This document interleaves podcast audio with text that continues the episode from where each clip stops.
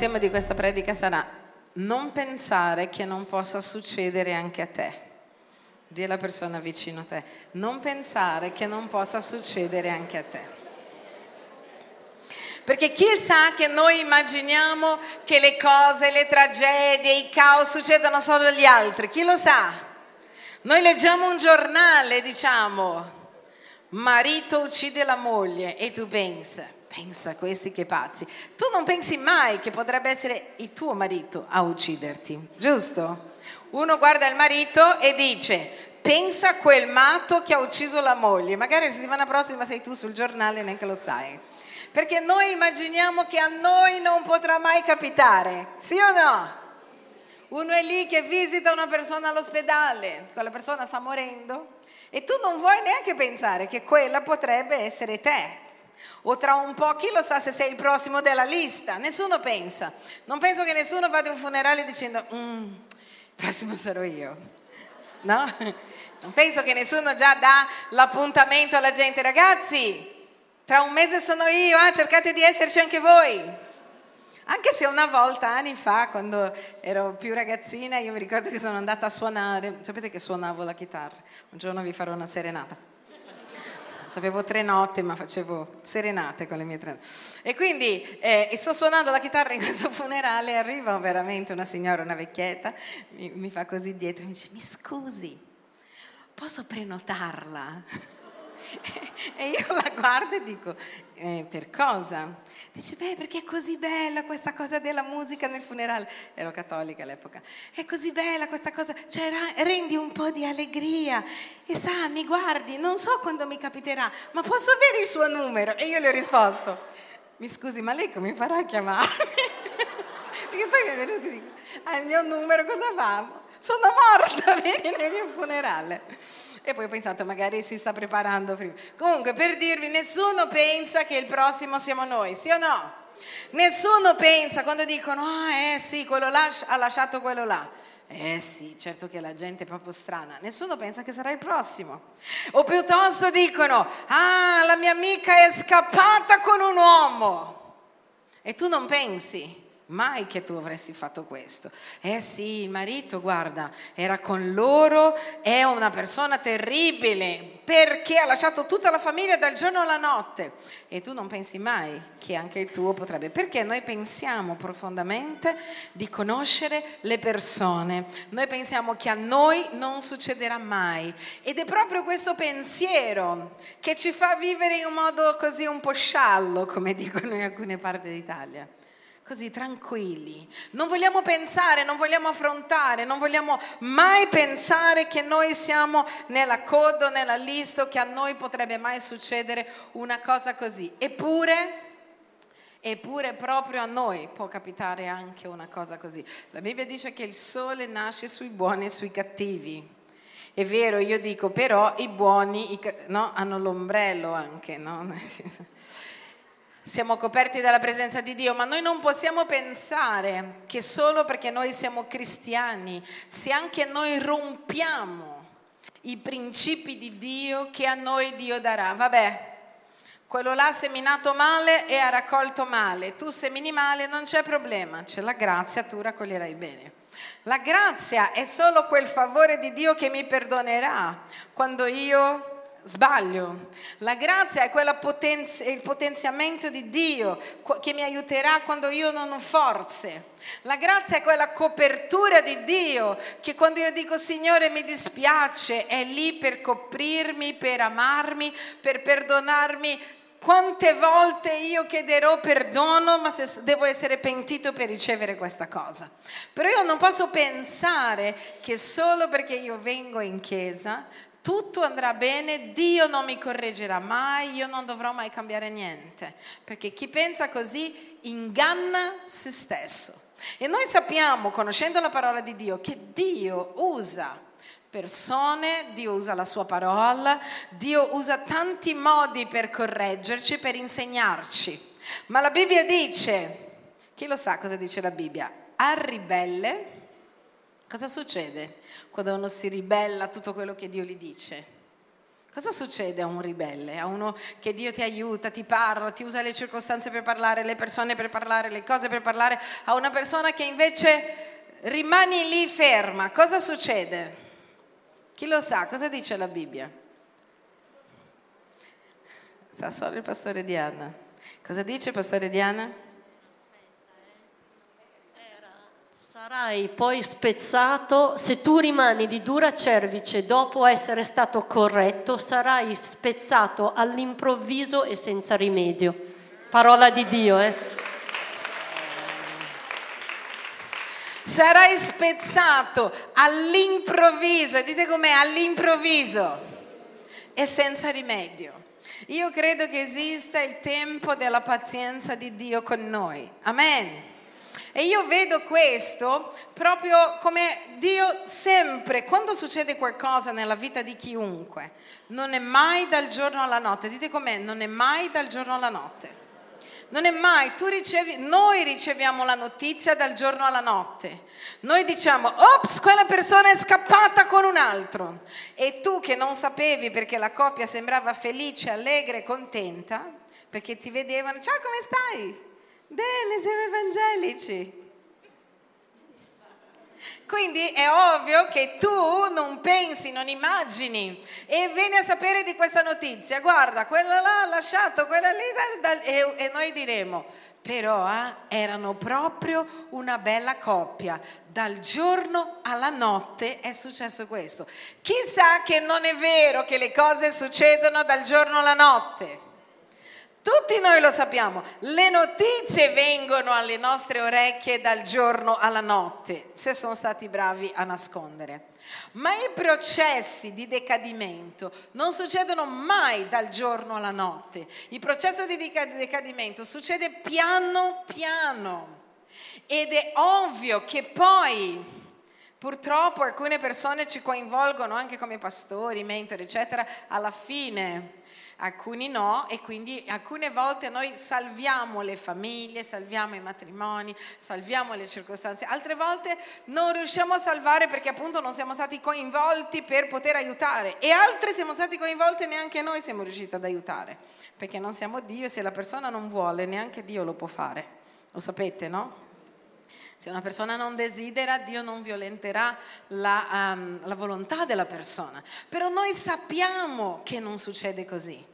E quello che io voglio, dove io voglio concentrarmi oggi è quanto dobbiamo essere svegli e capire le cose che stanno succedendo attorno a noi per non essere spezzati all'improvviso e senza rimedio.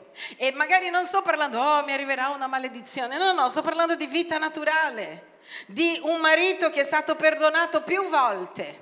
Ah no, ma ho guardato là, va bene, sei perdonato. Ah no, ma ti ho tradito, no, va bene. Ah no, ma io usavo pornografia. Cioè, apri gli occhi perché non pensare che a te non succederà quello che succede a tutti. Dopo un po' di tempo lei si stancherà e arriverà un momento dove dirà no per sempre. E poi vengono da noi e noi cerchiamo di convincere e magari facciamo questo colloquio e lei dice perché cerchi di vedere lo stadio della cosa. Inizia a parlare con uno e dice no, no, no, è già alla fine, alla frutta. E iniziano a fare una lista. E allora la donna arriva e inizia, guarda, è successo questo, poi è successo questo, poi è successo questo, poi ho perdonato qua, ho perdonato qua. Perdonato... E sapete cosa pensano le persone? Non importa, quelli che si lasciano sono altri, a me non succederà. Io, purtroppo, accumulato delle esperienze proprio da pastore, di persone, dove per anni, anni, come uno che grida nel deserto, abbiamo dovuto dire delle cose, per anni dicendo anni, anni, anni, ma non solo noi. Io, un altro, un altro, l'amico, perché non sono solo i pastori, arriva l'amico, le circostanze, l'altro ti dice, l'altro ti dice, l'altro ti dice, l'altro ti dice, l'altro ti dice e non entra perché magari non vogliamo che entri, vogliamo rimanere della nostra idea. Io penso che quando due o tre persone dicono la stessa cosa di noi, forse noi stiamo sbagliando. Forse, non vuol dire che stiamo. Dobbiamo metterci in discussione, forse c'è qualcosa che dobbiamo cambiare. Tutti noi, nessuno esente. Amen. Non può essere che i dieci sono cattivi e solo io sono buono, sì o no?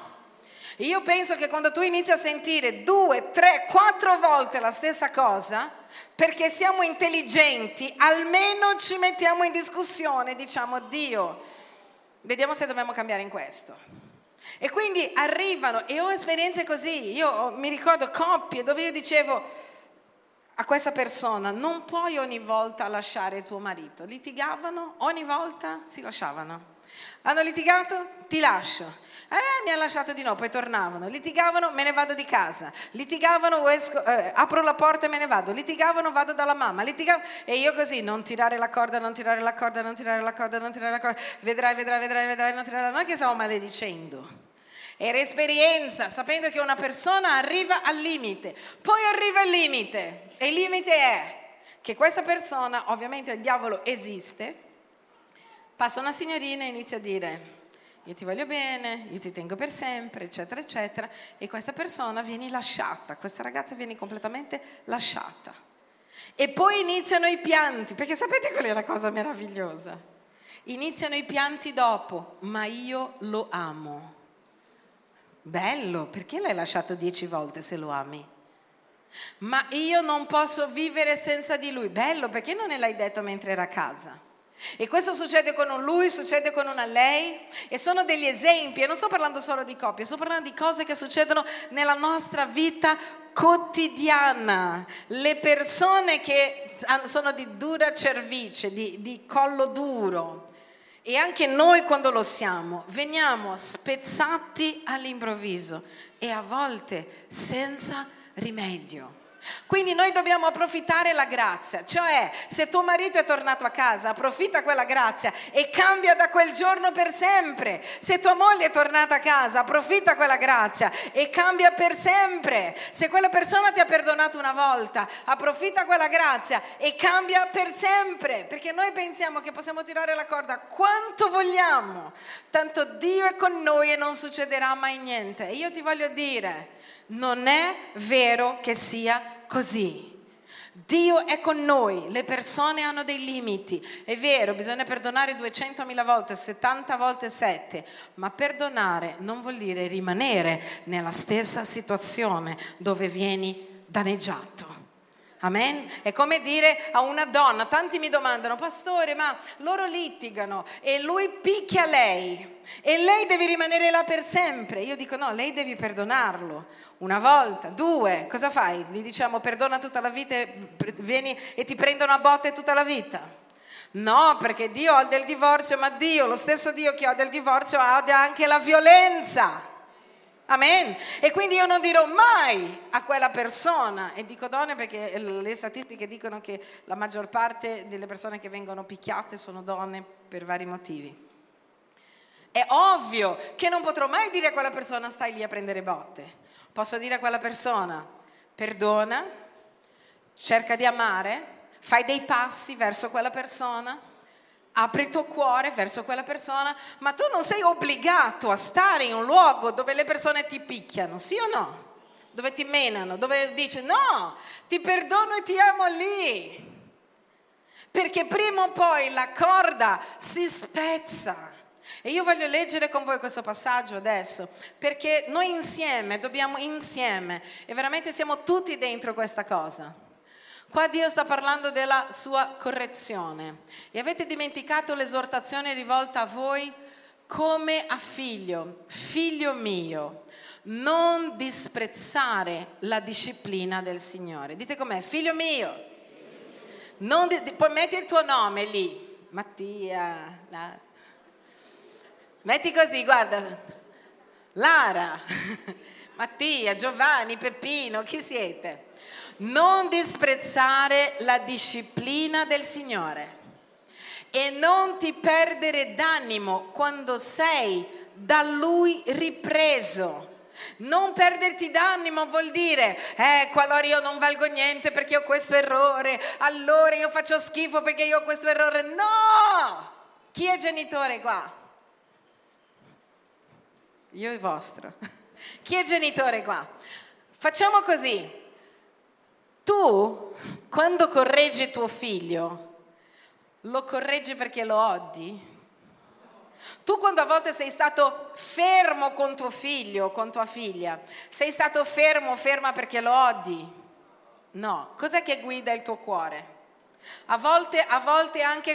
Ah! Cos'è che ha guidato questo? Ah! Ha guidato il tuo estremo amore per quella persona, sì o no? Perché quando tu ami qualcuno ti fa pure rabbia quando quella persona non cambia. Io a me succede anche con i miei figli nella fede, con alcuni dove dico, ah, puoi essere così meraviglioso, meravigliosa, ah, perché continui. E io credo che è lo zelo di Dio che è lì, che dice, e non ti perdere d'animo quando sei da Lui ripreso. Allora Dio userà un milione di modi per riprenderci. Ci riprenderà da solo, se noi non ascoltiamo, manderà uno, manderà un altro, manderà un altro. Chissà che a volte quando sei nel tempo di correzione di Dio, anche la televisione ti parla, le radio. Eh? Tu stai camminando, Dio ti sta parlando di una cosa che devi cambiare. O non lo so, c'è la pubblicità, fa ting con quella cosa dici ecco, vedi un film, forse sono i tuoi occhi che sono più aperti, non te lo so dire, ma è come se fosse scritto nelle pareti. Vi è mai capitato? Dio magari ti sta dicendo guarda devi cambiare questa cosa, il tuo carattere deve essere così e non lo so, apri un coso, una predica, dush, ti parla di quello, eh, arrivi a casa tua moglie ti parla di quello, vai da un altro, quello ti parla di questo, cioè sei perseguitato dalla correzione di Dio sì o no? Quando Dio sta trattando un'area del nostro carattere. Pensa quando Dio sta trattando la pazienza. Chi ha mai chiesto a Dio di, di, di trattare la pazienza? Io quando ero adolescente e stavo conoscendo Gesù, vado a pregare con questa persona in chiesa, è molto carina questa cosa perché parliamo con questa signora e questa signora dice a questo mio amico che stava per pregare per lei, io voglio che pregate perché io possa avere pazienza, perché io ho zero pazienza. E lui prega così, Signore, Fa che si rompa la sua macchina questa mattina mentre porta i bambini a scuola. Fa poi che la scuola sia chiusa, che loro arrivino in ritardo. E poi che proprio durante il pomeriggio fa che tutte quelle persone che lei non ama la chiamino. E lei, lui era didattica questa cosa, lui sapeva dove voleva arrivare. E lei ferma la preghiera e dice così, oh! Cioè mica ho chiesto di maledirmi, cosa vuoi fare? E lui ha detto così, se tu pregherai per la pazienza, Dio lavorerà nella pazienza nella tua vita, io sto chiedendo solo le occasioni giuste perché tu la possa utilizzare, perché io credo che tu hai chiesto pazienza e credo che tutto quello che chiediamo nel nome di Gesù ci ha accordato. Quindi Dio ti ha già dato pazienza, io sto chiedendo adesso le occasioni perché tu la metti in pratica. Chissà che quando Dio sta lavorando in un'area è un frullatore. Tu hai problemi di abbandono, ti abbandonano tutti, anche il cane che ti era fedele.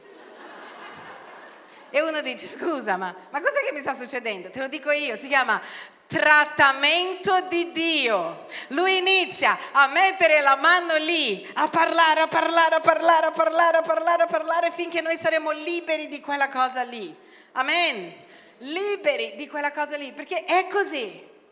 E quando lui inizia a trattare il tuo carattere, sembra che proprio in quel momento dove tu hai detto, Signore, aiutami ad essere la persona più paziente del mondo, ci sono più mansueta del mondo, succede di tutto dove tu ti prepari e dici, oggi, ma vado lì, ma sarò la persona più mansueta che avete mai visto.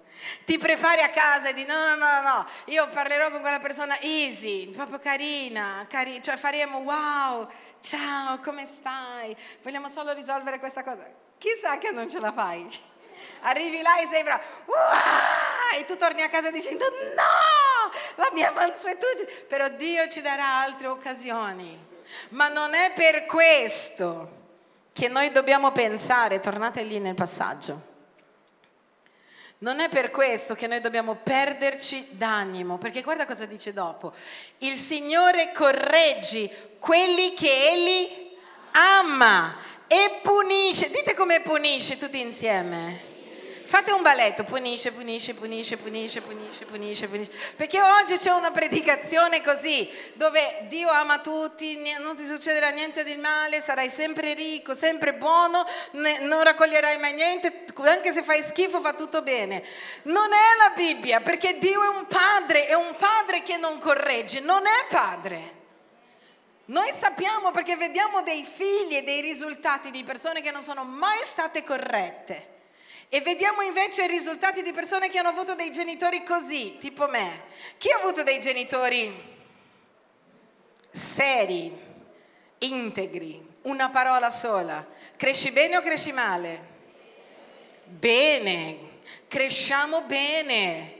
Io vi ho raccontato una volta che mia madre ha tenuto me, che avevo 14 anni, e mia sorella, che aveva 11, fuori di casa perché siamo arrivati a mezzanotte 01. Lei ci ha confessato che ha sofferto tutta la notte, ma non ha aperto la porta. Era dietro la porta e faceva così, l'albergo è chiuso. Ho detto mezzanotte, sono mezzanotte e 01. E noi dai, figurati, la mamma ci lascerà fuori, siamo in Brasile, magari non oggi, che oggi sapeva che eravamo morti sicuri. era, già era pericoloso, ma non come oggi ci lascia mica qua, oh mezzanotte 10, 20, 30, eh? a un certo punto prendo la mia sorellina e dico andiamo, lei sapeva benissimo che saremmo andate a casa di una mia amica e io busso nella finestra perché in questa casa non c'erano, busso così a Luna, ci ospiti per favore perché siamo arrivati tardi, chi è che arriva tardi di nuovo dopo questo? Perché noi sappiamo che Dio corregge chi ama e io so, so che ogni volta che sono stata chiamata in quella salina, perché penso che chi è stato corretto sa che chi ha usato, non lo so, varie cose, anzi vi consiglio, e non, so, non è un mio consiglio, ma psicologi, psichiatri, non usate mai le mani per picchiare i vostri figli. Le mani devono essere per accarezzare, per toccare, usate qualsiasi altra cosa, fate in modo che loro non percepiscono che la mano è uno strumento di attacco, ma è uno strumento d'amore. Chissà, chi ha già vissuto questo che la madre faceva così e tu già facevi così? Eh? Eh, guarda quanti, guarda quanti, che faceva così, adesso è giusto. Ma è meravigliosa quella salina lì dove ci educano. Sapete che una volta io sono stata duramente, ma duramente, ma duramente ripresa perché ho sorriso, no, sorriso no, ho riso. È arrivata una ragazza che era povera nella nostra via, sapevamo che il papà era ubriaco, insomma varie cose, non aveva tanti soldi. Le sue zie ricche gli regalano una gonna. Sembrava un po' un tapettino la gonna, però Arriva la bambina tutta felice per raccontare a me che aveva questa gonna e fa così. Yuhu, una gonna nuova, mi ha portato la zia. E io rispondo così. Proprio brutta, sembra un tappeto. E la bambina è andata a casa piangendo, come potete immaginare. Mia madre mi ha portato in bagno, ma ne ho prese, ma ne ho prese così tante, ma così tante. Non ti permettere mai più nella vita di umiliare le persone perché lei non aveva... Insomma, così tante che me le ricordo ancora oggi. Ma io oggi faccio un applauso a questa madre, perché è giusto che abbia fatto così. È giusto che abbia fatto così. È giusto. Quando noi chiudiamo gli occhi e Dio non chiude gli occhi, vuol dire che Lui ci ama, che Lui vuole figli educati, sinceri, che sanno onorare le persone che Lui mette davanti a noi, persone rispettose, persone che sanno quello che stanno facendo. Io sapete, apro la mia casa per molte persone, ho sempre ospiti.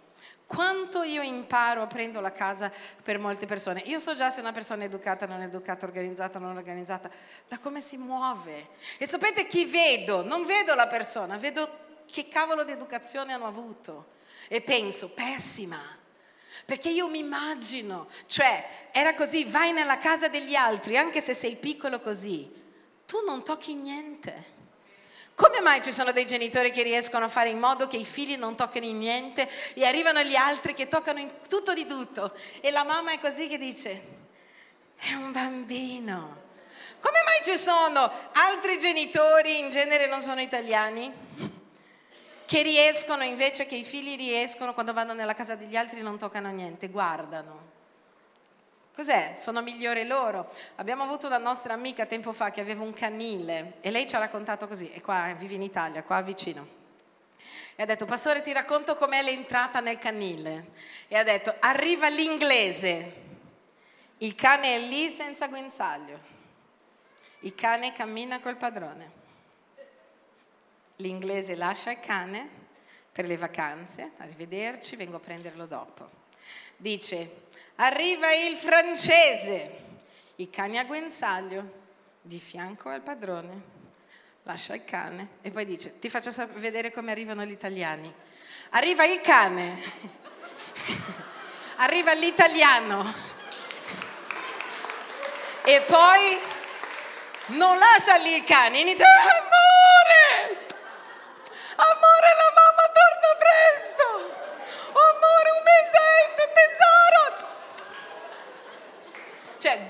guidato dal cane.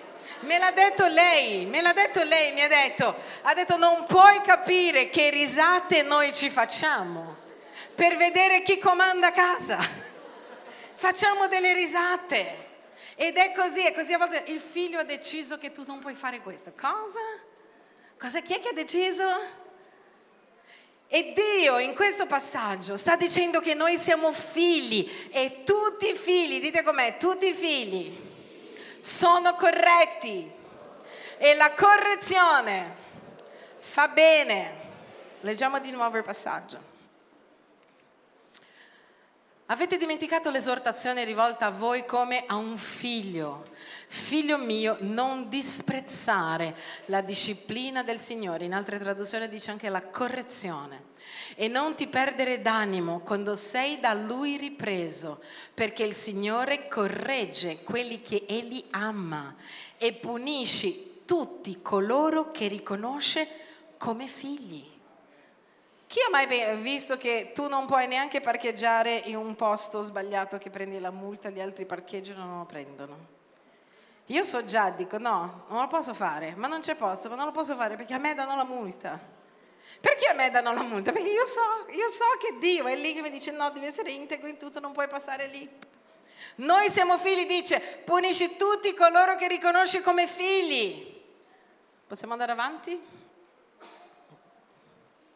Non vi ingannate, non ci si può beffare di Dio, perché quell'uomo avrà, perché eh, quello che quell'uomo avrà seminato, quello pure mieterà, perché chi semina per la sua carne mieterà corruzione della carne, ma chi semina per lo spirito mieterà dello spirito vita eterna. Non ci scoraggiamo di fare il bene, perché se non ci stanchiamo, dite com'è, se non ci stanchiamo mieteremo al suo tempo. E qua in Galati è quello che ho voluto dire a, a voi. Non è perché noi siamo cristiani che le cose non succedono. Quante volte abbiamo pregato perché succedessero delle cose tipo sei in ritardo, sai che sei in ritardo e inizia così, Dio ti prego, ti prego, fa che sia aperto, ti prego, ti prego, ti prego, ti prego Signore, apri, apri, apri adesso il semaforo. Io l'ho già fatto. Sapete cosa è successo? Il semaforo non si è mai aperto, il portone nemmeno. Perché noi vogliamo, pensiamo, visto che sono credente, Dio ha misericordia di me e quindi sarebbe un pessimo padre facendo così, sarebbe così, guarda, per i figli degli altri c'è una regola, per i miei figli no. Pensa a un padre così, pensa a un padre che dice, non lo so, io ho un'azienda, tutti devono arrivare alle 8, mio figlio arriva sempre alle 11, vabbè, mio figlio può arrivare alle 11. Se lui è un lavoratore di quell'azienda, sarebbe giusto che arrivasse anche lui alle 8 o va bene che arrivi quando gli pare? Cosa avremmo pensato noi da lavoratori? Certo, eh? è il figlio del capo, è viva, arriva quando gli pare. Un pastore amico nostro ci ha raccontato del gioco dei ruoli e ha detto di questo pastore, suo amico, che era un pastore, ma aveva anche un'azienda. E lui ha detto così, il figlio aveva bisogno di lavoro, allora ha detto va bene, puoi venire a lavorare nella mia azienda. Però gli ha detto, tu qua adesso sei un lavoratore, quindi l'orario è alle 8, l'orario per il pranzo è a quest'ora, devi fare questo, questo e questo. Il ragazzo, primo giorno tutto a posto, poi ha iniziato a fare diversamente, era alle 8, tutti arrivavano alle 8, lui arrivava alle 10, poi lui a volte non veniva, papà sai, eh, sono stanco. A un certo punto ha detto che suo padre lo chiama e lui ci stava insegnando il gioco dei ruoli. Sono capo, tolgo il cappello, sono pastore. Ha guardato e ha detto così, Adesso io ti parlo come capo e non come padre. L'entrata di questa azienda era alle 8. Tu sei arrivato per un mese in ritardo, questa volta, questa volta, questa volta, questa volta. Dovevi fare queste mansioni, non le hai fatte questa volta, questa volta, questa volta. Quindi io come capo di questa azienda ti licenzio. Ha detto adesso facciamo diverso, sono tuo padre e tuo pastore. Tesoro, mi dispiace che ti abbiano licenziato, ti voglio davvero bene e ti dico come papà e come pastore, la prossima volta dovrai fare diversamente perché hai proprio sbagliato quel tuo capo. Ed è vero che c'è il gioco dei ruoli e a volte pensa se Dio facesse così con noi, pensa se Dio dicesse ok, allora chi semina male raccogli male, là fuori i miei figli seminano tutto male, a loro raccoglieranno bene. Quindi queste preghiere, te lo dico perché me l'ha detto anche Dio e penso che l'avrà detto già anche a te, non funzionano. Hai combinato un caos hai parlato male di qualcuno e ti sei accorto che non dovevi farlo. Spirito di silenzio. Fa che nessuno lo sappia, fa che nessuno lo veda. Signore, accecali. Ecco, non funziona. Signore, tu che sei buono e misericordioso, ti chiedo perdono, non succederà mai più. Hai fatto già questa preghiera da un mese e so che solo questa volta, che ti, solo chiudi l'occhio per questa. Io so che sei Dio mi ami, lo so, me lo sento, sei mio padre mi ami. Dai! Non sarebbe un padre giusto, perché la Bibbia dice, riporta la Galati, che quello che noi seminiamo, noi raccogliamo. E i principi di Dio vale per me e vale per te. Anzi, dite come anzi la Bibbia dice, a chi molto è dato, molto sarà chiesto. Quindi se una persona, è come non lo so, una persona della Chiesa fa qualsiasi cosa, ha rubato uno, è sbagliato, è sbagliatissimo, vieni corretto, vieni correttissimo, le persone sono dispiaciute che è vicino a loro, se lo faccio io com'è la storia? È uguale a quello che è seduto lì? Certo che no, perché? Perché io sono qui a predicare diversamente e la gente esige di chi ha di più. Sì o no?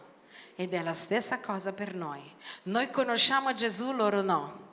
Noi sappiamo dell'amore di Dio, loro no. Noi sappiamo chi è Lui, loro no. Per questo a noi viene richiesto di più, sì. Se il signor Pinco Pallo violenta una ragazza è sbagliatissimo, ma se violenta uno che viene in chiesa, che dice di amare Dio, che legge la Bibbia, è tre volte sbagliatissimo, perché conosce la parola di Dio.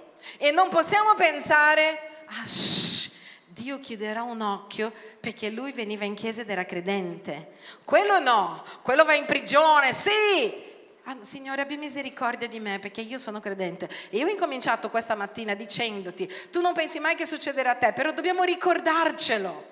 Se noi seminiamo male, anche conoscendo Dio, io credo che noi raccoglieremo male. Non è una punizione, è una raccolta. Amen? Non è una punizione, è una raccolta.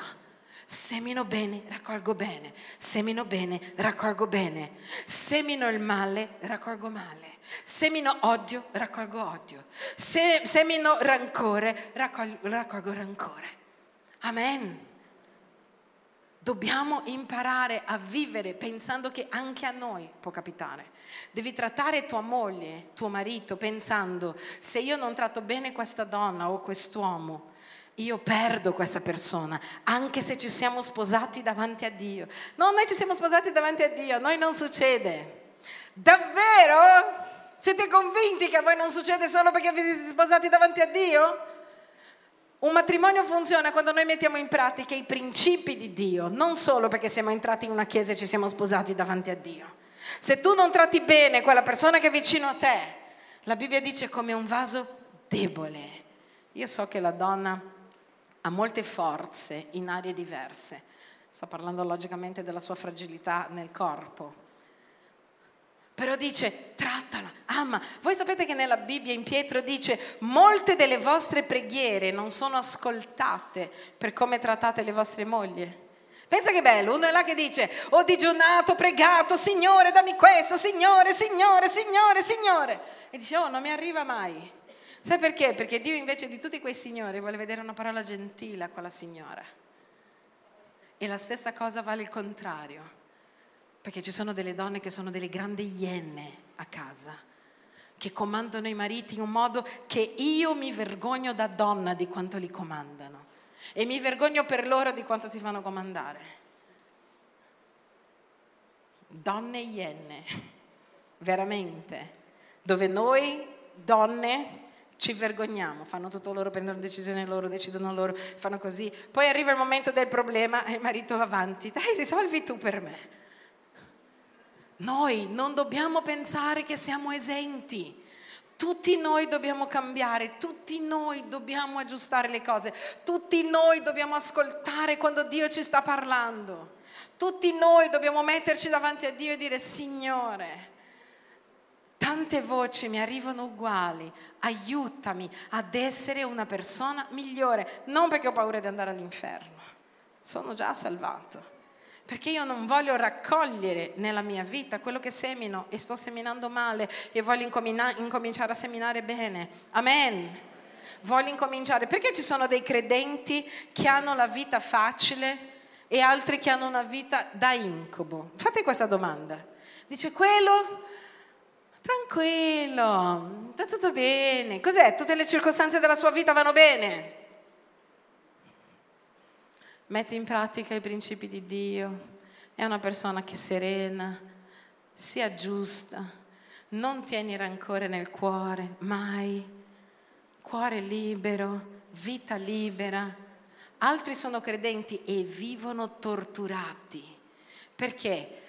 Sono credente, ma quello ha detto, quello ha detto, quello ha fatto, quello ha fatto, quello ha fatto, quello ha detto, quello ha detto, Dio, allora perché allora, e allora quella persona... Sapete perché? Perché non mettiamo in pratica quel principio di perdonare, di amare, di scegliere di lasciare andare per vivere bene. E allora tu trovi uno che vive bene e l'altro che vive male. E quando tu vivi troppo male, ricordati che quel male che ti corrode l'anima, prima o poi inizierà a corrodere anche il tuo corpo. Perché noi diciamo spirito, anima e corpo per studiare, ma lo spirito, anima e corpo sono intrinseche, sono insieme. Molte cose che succedono nella tua anima, quando tu hai dolore, dolore, dolore, dolore, rabbia, rabbia, rabbia, rabbia, prima o poi ti scoppia qualcosa nel corpo. E può darsi che sia verso la fine, senza rimedio. Noi dobbiamo vivere ogni giorno, dice la parola di Dio, come se fosse l'ultimo giorno della nostra vita. Ogni giorno, quando vediamo una situazione difficile, invece di fuggire dicendo a me non capita, pensare. Ogni giorno che sentiamo che qualcuno si è divorziato, dire, ciò che imparo da loro, impariamo da chi ha già sbagliato prima di noi. Però quella persona ha fatto, ha fatto, ha fatto, ha tirato, ha tirato, o oh, quella donna non voleva mai avere rapporti col marito, tipo mai. A un certo punto il marito l'ha lasciata per un'altra. Io come sono nei miei rapporti con mio marito? Perché può capitare anche a me, anche se sono cristiano, ma io non voglio che capiti perché voglio entrare nei principi di Dio per me. Amen. La Bibbia dice così, il ribelle vivrà in terra arida. Sapete cosa vuol dire terra arida? Una terra dove non c'è acqua dove non produce niente, non avrà mai frutti. Perché? Perché continua a ribellarsi, continua a opporsi alla volontà di Dio e la sua vita è un continuo incubo invece di essere una continua benedizione. Non sto dicendo che quella persona non ha problemi, ma non vive nel problema. Amen. Un conto è avere problemi, un conto è vivere nei problemi. Un conto è, ok, stava andando tutto bene, oggi è capitata questa cosa, i problemi esistono perché io li risolva. Quindi sto andando bene, sto correndo bene, a un certo punto c'è un problema, mi fermo e risolvo. Un conto invece è vivere nei problemi, è vivere in questa cosa qua, è l'incubo dei problemi. E alcune volte anche i ministri, anche i pastori vivono così. Io lo dirò questo ai nostri. Perché? Perché non mettono in pratica i principi di Dio. I principi di Dio. È facile, i principi di Dio. Chi ha mai visto una persona lavorare alla creta. Adesso per chi verrà in Israele, e sono chiuse le iscrizioni, con me, noi andremo in un posto che si chiama Nazareth Village, dove c'è la riproduzione di Nazareth di Nazareth ai tempi di Gesù. E potrete vedere che lì il vasaio aveva una specie di legno duro, qua, e poi lavorava la creta con le mani in un modo molto dolce. Sapete, è come un ballo, no? Uno quando lavora la creta, è tipo quasi una musica. Però a volte la creta non si fa lavorare. Sapete cosa fa il vasaio quando la creta non si fa lavorare, come faceva allora, perché oggi ci sono le, le macchine per fare i vasi? Metti un po' d'acqua, la mischia ancora, prendi questo legno che c'è, fa così. Lei si ammorbidisce e lo lavora ancora. E io credo che questo a volte è quello che succede con noi. Non sempre il male viene per nuocere. Questo credo sia un detto anche in Italia, no? Il male non viene sempre per nuocere. A volte quel momento difficile nella nostra vita ha permesso ad ognuno di noi di dare una svolta. Se noi siamo intelligenti, tutti noi insieme, i momenti difficili della nostra vita ci aiuteranno a dare una svolta e quindi invece di dire, ecco Dio, perché a me? Di Signore, per cosa? Perché io voglio imparare e io dico a Dio, io non ho problemi, se tu mi vuoi piegare, piegami, perché io voglio essere come vuoi tu. Alcuni, tipo il pastore Diana, dice con delicatezza. Ognuno ha la sua preghiera. Però io credo che tutti noi, almeno la maggior parte di noi, siamo qua perché noi vogliamo cambiare insieme, sì o no? E quindi prendiamo ogni momento difficile, invece di essere là, oh Dio, il diavolo, non è sempre colpa del diavolo. C'è una storia di uno che racconta che eh, due demoni si incontrano e c'è un demone che è là seduto sulla strada e sta arrivando l'altro demone e c'è questo seduto sulla strada che sta piangendo. Ah, ah. E l'altro demone guarda e dice così, perché stai piangendo? E dice, è tutto colpa mia, tutto il diavolo, tutto il diavolo, io non ho fatto niente. E poi dice, ma tu invece cosa fai qua? Non dovevi essere in giro per le chiese a dividere le persone? E lui dice, io ormai non ci lavoro più, hanno imparato a fare tutto da soli. Non sempre è colpa del male, non sempre è colpa delle circostanze. Impariamo come persone oneste, insieme, dite com'è, insieme. Non sto predicando a te, sto predicando a noi. Non sono esente da questa cosa. Impariamo insieme a dire Dio, insegnami, piegami, rompimi, io voglio migliorare. E lo vogliamo fare insieme nel nome di Gesù.